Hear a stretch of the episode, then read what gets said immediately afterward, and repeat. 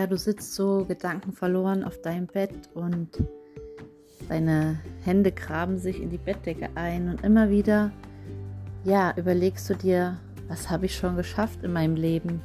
Auf was kann ich stolz sein? Und da sind so viele Dinge, die ich dir jetzt aufzählen kann, die du aber schon längst nicht mehr siehst, weil du damit so beschäftigt bist, ähm, nach dem Nächsten zu jagen. Und genauso geht es mir auch. Immer wieder überlege ich, was ich noch alles erreichen will und wen ich noch treffen will und wo ich unbedingt noch hin muss. Und äh, bei all dem vergesse ich aber das, was schon da ist. An guten Freunden, an tollen Leuten, an wohltuender Familie, an Begegnungen.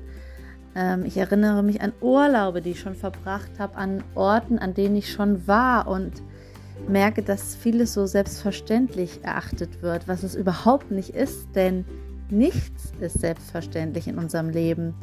Nicht mal unser Leben selbst ist eine Verständlichkeit. Und wenn man sich dem wieder bewusst wird, wenn du und ich, wenn wir wieder mehr auch das schätzen, was schon da ist, ja, dann laden wir ja auch ja die Welt ein, uns noch mehr davon zu präsentieren. Und ich glaube wirklich, dass das ganz wichtig ist, dass wir immer wieder, wenn wir so ein bisschen unsere Grummelphase kriegen, ähm, uns bewusst werden, was ist denn alles schon da und was haben wir denn schon alles erlebt.